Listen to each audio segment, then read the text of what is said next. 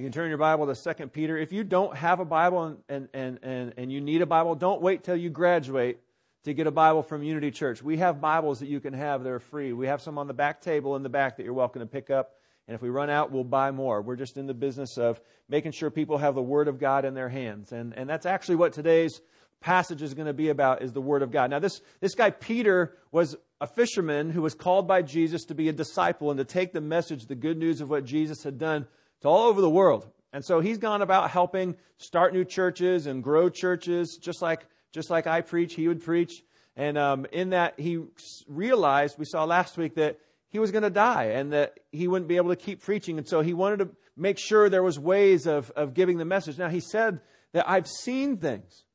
He said that when I was with Jesus, I, I saw Jesus in the flesh. I watched him do those miracles, he said. And he recounted the, the time when they went up on a mountain. It was just him and James and John with Jesus, and there the Father had spoken and said, This is my Son, with whom I'm well pleased. And so he said, Not only did I see things, I heard things. I have heard things. And, and so I have to relate to you, and I want to keep reminding you. I'm going to write to you, and I want to make sure it's all down because I want to keep reminding you how good Jesus is because I saw it, says Peter. I was an eyewitness. Now, being an eyewitness is a pretty good thing. I mean, even in a court of law, they will bring eyewitnesses up to maybe determine whether the person actually did the crime. So eyewitnesses are big. We, we love when people tell us the truth. And yet today we kind of turn even a, a greater quarter with Peter. I want you to take a look now that he's just said, I've been an eyewitness. I've heard these things about Jesus. And then he says this in verse 19 of 2 Peter 1. He says, And we have something more sure, the prophetic word to which you will do well to pay attention as to a lamp shining in a dark place until the day dawns and the morning star rises in your hearts. He says, Yea, I saw Jesus and I heard Jesus, but you know what? We actually have something that's even more sure than that. Now, I don't know about you, but being an eyewitness is a pretty good thing. I mean, that's a pretty good, solid thing. I mean, if they use that for evidence in the court of law, it seems like that would be pretty solid. And certainly Peter and John and the other eyewitnesses, they were solid. All their stories fit together. It's, it's accurate. Uh, we found that even non Christian sources look at what they saw and they're like, yep, that's right on. But Peter says we have something more than eyewitness. And, and the reality is sometimes we can't always trust our eyes and our senses and what we're gauging because sometimes um, the world has gotten to us and it begins to skew kind of what we see and what we hear. And so Peter says, you can't, you don't just have to take what I saw, what I heard for it. We have something more sure, the prophetic word of God. Let me, let me show you how we can get skewed even in our eyewitness. And so Peter has to make sure that we have something better. I'm going to show you a picture. This came out a couple years ago and, and we're going to do a little test about, about your ability to be eyewitnesses. So fellas, if you would show that first picture up on the screen. I want you to tell me, is this dress is this dress gold and white or blue and black? Raise your hand if you think this dress is gold and white. Come on, raise your hand. Now, raise your hand if you think they're nuts and it's actually blue and black. Okay, now turn to the people who are opposed to you and say, You're nuts. You're nuts. Your eyes are tricking you. And this, this came out right, right now when I see it. I can see it back there. And as I turn, I see here, to me, this is blue and black. But yesterday, when I pulled this off the internet, um, this dress was, was gold and white. It was gold and white. If you sit and look at it long enough, it, your eyes will begin to skew. I remember Katie's uh, dad, we, were, we, we showed this picture to him, and he's like, Of course, it's blue and black. You guys are nuts. You're trying to play a trick on me. The, there's no way that dress is white and gold. And we're like, it's white and gold. It's white and gold. No, it's blue and black. He kept saying. And he turned away and suddenly he looked back at the picture. He said, when did you change the picture? It's suddenly white and gold, he says.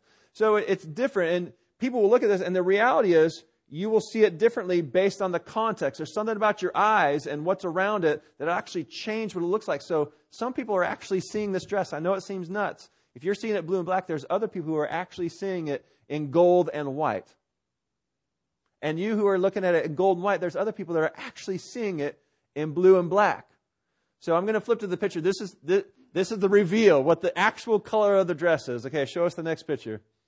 That is the actual color of the dress. How many of you, raise your hands again if you had gold and white. Raise your hands. Come on, admit it. Yeah, isn't that amazing? It's actually a blue and black dress. So, so here we had about a third of this room that looked at that dress as eyewitnesses and said, that dress is gold and white. Could we believe them? No. No, they're nuts. They're, they're somehow their eyes have been skewed. That's out of context. And um, I, I, I guarantee you go back and look at that picture maybe tomorrow. It'll look different. There's just something about the way your eyes see it. So I bring that up to say sometimes when we say when we say, "Hey, I've seen it. I've heard it." It's like Really? Can we always be trusted? Can we always know? Because sometimes circumstances change. That's how even you look at today's um, so- society, an event will happen in our country. Everybody will see that event. Did it change for you? Did it change for you? It changed. They just flashed that picture and it, it, it changed for her. It'll change for you. But we'll have something happen in our society and you will look at that event that happens and you will make a judgment on it and you'll have other people who will look at that same thing and make a completely opposite judgment on it. Okay? That happens in politics a lot. You know what? The other night I was watching the NBA finals. You had one superstar coming down the lane. You had another superstar that came to stop him, and there was a bang bang play. And you know what? Everybody who was on the one team of the first superstar said that was obviously our guy who didn't make the mistake. It was the other guy's fault.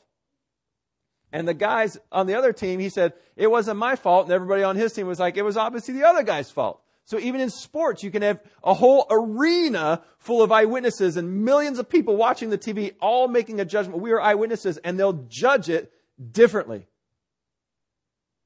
And so Peter is looking here and saying, you know what? I'm an eyewitness. I've heard things. It's true. It's accurate. But just so we know that it's, we know that it's sure. We don't want one of these blue, black, gold, white dress issues. We don't want one of these bang, bang basketball play calls. We don't want one of these society things where everybody can just make a choice as to what they saw. You have to know that this is true. This is important that what you are learning about Jesus is absolutely true. Why? Because eternity rests in the balance. This can't be something where you come almost close enough to being saved. You have to be sure. And so that's why he says, we have something more sure than even what my eyes and my ears experience. We have the prophetic word. So let's talk about what the prophetic word. The word prophet's important, and the word there is the word that's coming from God. But there were prophets, there was men and women who had been called by God and given a gift of prophecy. God would come and give his word to them, and then they would relate that exact word not installing their own judgment, not putting in their own eyewitness accounts. They, it would give the exact word and they would relate that to the people so they could know exactly what God was speaking to the people. And it was so critical that a prophet would take the word of God and deliver it as such that when they spoke, they would say things like, Thus saith the Lord. What they're saying is, These aren't my words. God has said this, and I'm giving it to you, word for word. They would say things in the scriptures like, and the word of the Lord came to the prophet Jeremiah, and he said, and pff, there was the word of the Lord. And it was exactly what he had heard from the Lord. A prophet was to speak 100% accurately as to what God gave him. And God was so, so concerned about his word that he put in rules concerning prophets for the people of Israel. Listen to this rule that comes out of Deuteronomy chapter 13. This is talking about prophets or dreamers of dreams. And he says, um, he says in verse 4, You shall walk after the Lord your God and fear him and keep his commandments and obey his voice, and you shall serve him and hold fast to him. But that prophet or dreamer of dreams shall be put to death because he has taught rebellion against the Lord your God, who brought you up out of the land of Egypt and redeemed you out of the house of slavery to make you leave the way in which the Lord your God commanded you to walk. You shall purge the evil from your midst. And so when there was a prophet, here's the thing about a prophet's job. He better be 100% correct because if the prophet didn't get 100% correct, if things proved to be false, if it played out and was like, that's not from God, you know what they do to him? Kill him. How many of you would like to sign up for a job based on what you just did with that blue dress, gold dress thing? A third of you would have been dead based on that. So, so a prophet, we know that their word was good because their life depended on it. If it was wrong, they would just be dead. Why? Because God says, we can't let that falsehood exist in the community. I'm so concerned with how you know me. I'm so concerned that you know the truth that I don't want it to be off just a smidge. I want you to know the fullness of it, and I don't want you to be let off anywhere else. Because God said to the people of Israel, I took you out of slavery and I brought you to myself, and I don't want anybody to lie to you about it. I don't want anybody to corrupt the love that I have for you and, and what I'm going to do to discipline you. It's got to be for me and it's got to be 100% because I care for you too much. It's got to be right on. It's just like we, we, we don't like when people lie to us, do we? We don't like that. And we don't like when people take our words out of context. We want things spot on. It's just like the other night. I had a, a friend here in the church take me to my very first tractor pull. Thank you, Danny Rayner. And Jude and I went together. We went and, and I, I mean, I had to use the earplugs and everything. We went down to the, uh, the Galat Benson tractor pull and we watched that thing and here, I mean, they start those tractors at the engine and it's roaring. They've got all those engines. I don't know how they do it, but they, they pull that sled way down the line and, and there it gets to the end and they just, they give out. They can't pull that sled anymore. Now the person who's driving that tractor, they want to know exactly where that tractor sled stopped, right? Because that makes a big difference whether you're first place or maybe 12th place. And so they would pull that tractor and they'd get it down to the end and boom, it would stop. And you know what they do? They didn't take out some tape measure. They didn't look there and say, well, it looks to be about, I don't know, 318 feet. They didn't do that. You know what they did? Over on this side, they had a laser and they would shoot a laser beam out at the tractor pull, out to the to the sled, and that sled had a little receiver on it, and they would get exactly what the distance was. You know why? Because they would have a tractor driver who's really upset if somebody lied to them.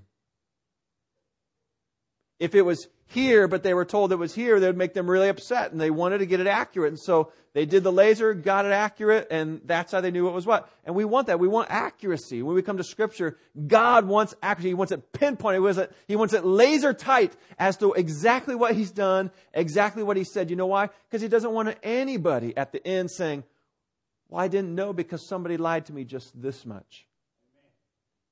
I, I thought what I knew was sure. I went to this church and they were teaching this, but you know what? They weren't teaching from the Word of God, or maybe they were distorted. They may have been teaching wrongly, and they might cost people eternity.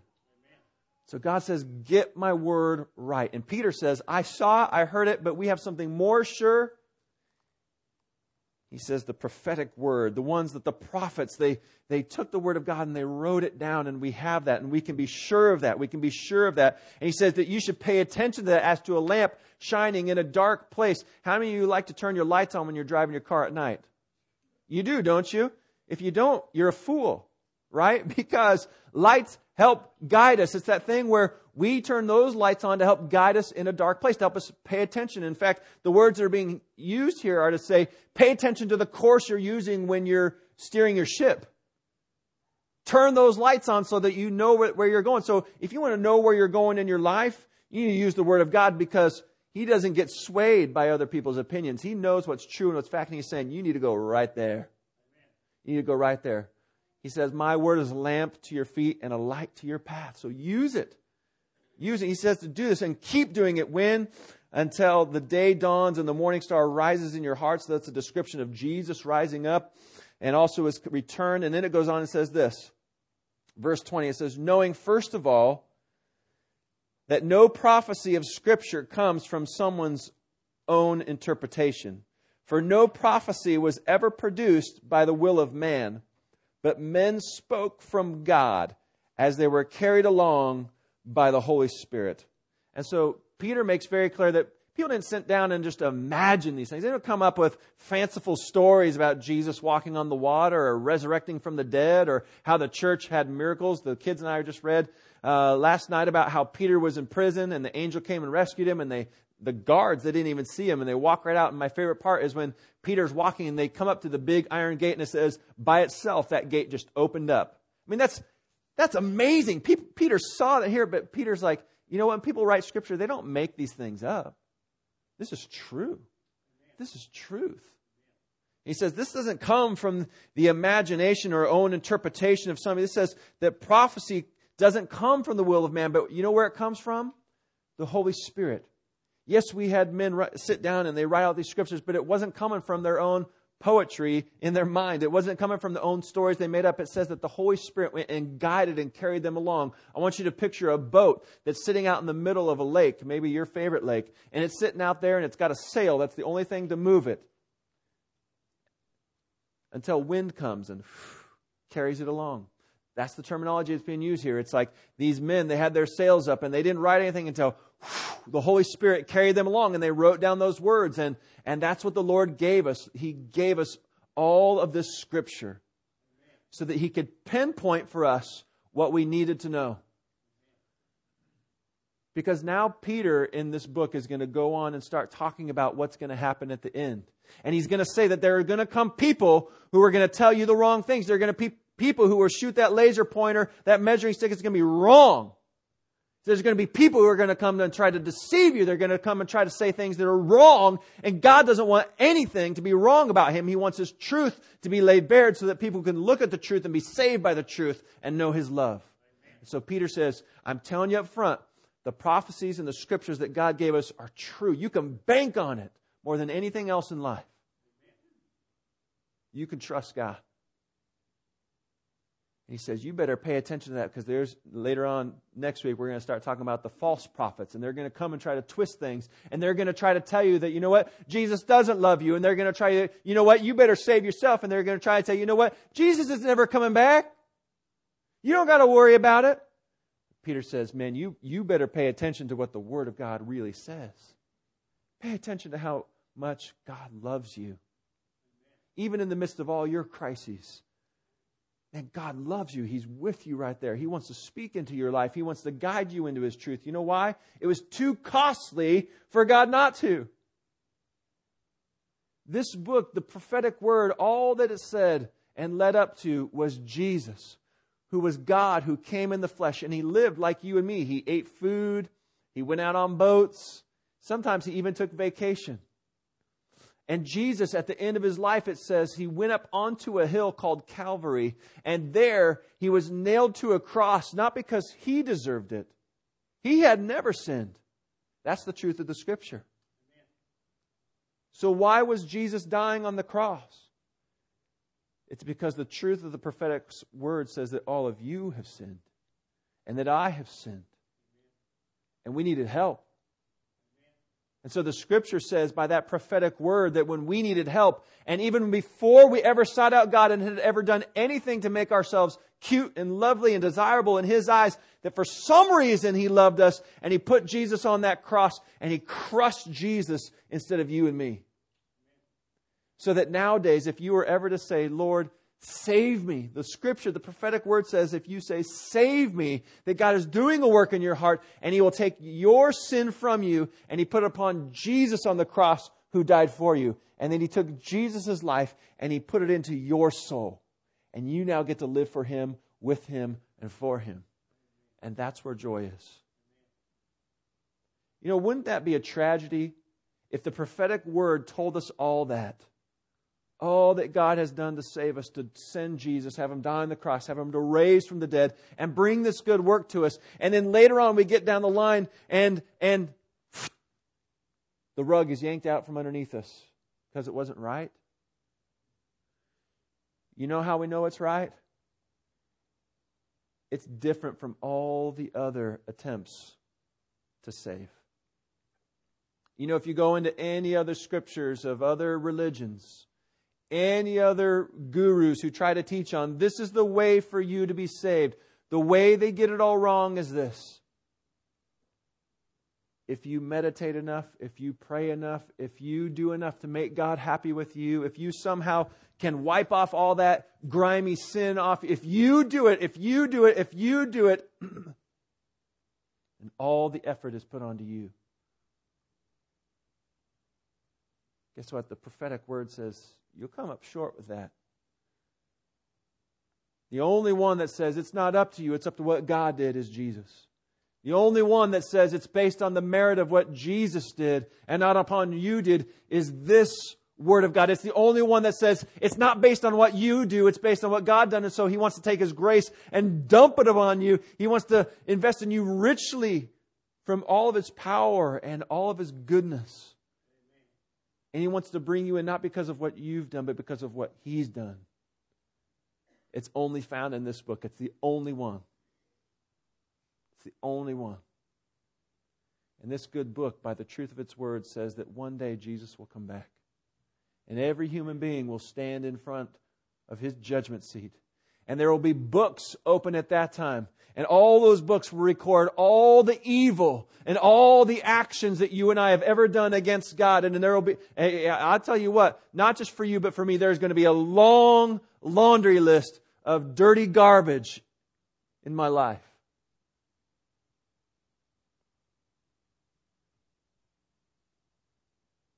But because this good book says that God saved me, He'll take that book that has my record and He'll shut that one.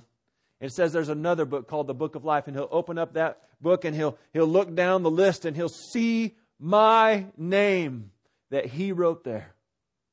And when He sees my name in the Book of Life because of what He's done to save me, He will say, Jason Hudson, come home with me.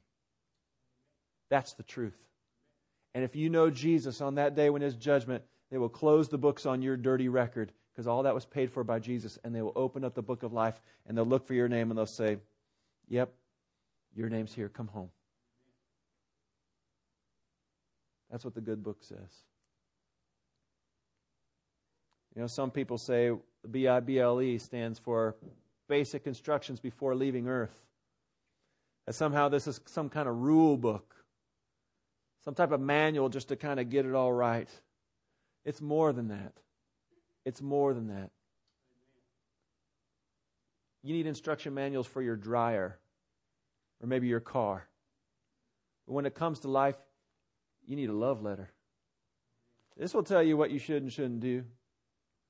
What you need is a God with his love letter saying, This prophetic word by which it is straight as an arrow will tell you how sinful you've been but then how deep the grace of God was to cover your sin and to bring you into a loving relationship with God. You know that if you're in relationship with God because He's forgiven you, you get to walk with Him every day. You're His friend. You're His friend. Anybody who's not God's friend, you know who they are? Enemies. He's going to kill them, He's going to destroy them. But instead, He says, If I've forgiven you, I'm your friend. And I will give you joy and I will give you peace. And when it hurts, I will carry your burden. And when you need help, you call on my name. That's what the good book says. Father, we thank you for this word that we have. We pray that we would continue to, to seek it daily. We pray that our Bibles would become tattered and worn not because we're trying to figure out the rules by which we can appease you, but to figure out just how gracious you've been to appease your own justice by sending your son Jesus. And that we would just revel in the fact that you've loved us so much. And that we would want to gain more and more knowledge of you, not because we have to score some test and then graduate, but rather because we want to grow in our relationship with you. And so, Lord, would you please keep, keep speaking honestly with us? And we know that you will because you are the truth. But Lord, we pray that you'd help us also to be honest with you. Lord, today, if we find sin in our lives, we pray that you would convict us of that sin, that we would come and that we would repent. Lord, that today we would call upon you to save us and that we would turn from our sin and turn to Jesus and have a new life even today. And so, Lord, we thank you for being so generous with even your word. We pray then that we would take great care of it. We pray that even like the prophets, that we would just hold it dear and that we would make sure that, that we would treat it with accuracy and that we would seek it in all things, Lord. And, and, and so we, we ask that your word would continue to be alive in us. So good. And we pray that this church would be continued to be just founded on your word. That would be the foundation of this place, that we would uh, not use it to beat people over the head, but that we would use it to be our, our foundation, Lord, that, that we would draw deep within it like a well and we would pull up that goodness and that we would drink from it and that we, we would share it and give it away at, at VBS and at camp and, and, and here at church, Lord, that we would continue just to give away the good news of Jesus and that it would, it would quench those who are thirsty. And we just give you our thanks. We pray this all in Jesus' name. Amen. This morning, we want to give you an opportunity to respond. You know, we, we hear the truth, and whenever we hear the truth, we really have a, a choice of how we want to respond. And in the church, we call that response worship. We do that a lot of time by singing. So we're going to sing right here. That's just our response. But you individually, you have to make a choice of response. And I'm not saying that choice is whether you have to sing the words out loud. The, the choice is are you going to draw near to Jesus or are you just going to kind of kind of stay where you're at? And I don't necessarily mean whether you're coming up front or staying in your seat. You're welcome to come up front while we sing. But what I mean is, if the Lord is tugging on your heart and the same Holy Spirit that led those men to write the scripture, if that Holy Spirit right now is, is calling on you, then don't resist Him. Maybe you need to come up front. Maybe you need to make this your stand today. Where you say, Today, I want to be saved. Today, I want to make this commitment. Today, I want to have a renewed relationship. Then make today worth it. Make today worth it. And as we stand and sing together, I want you to take that into your heart and say, Today I have an opportunity to respond. And today I respond to move closer to Jesus. I want to draw close to Jesus. So let's stand and sing together.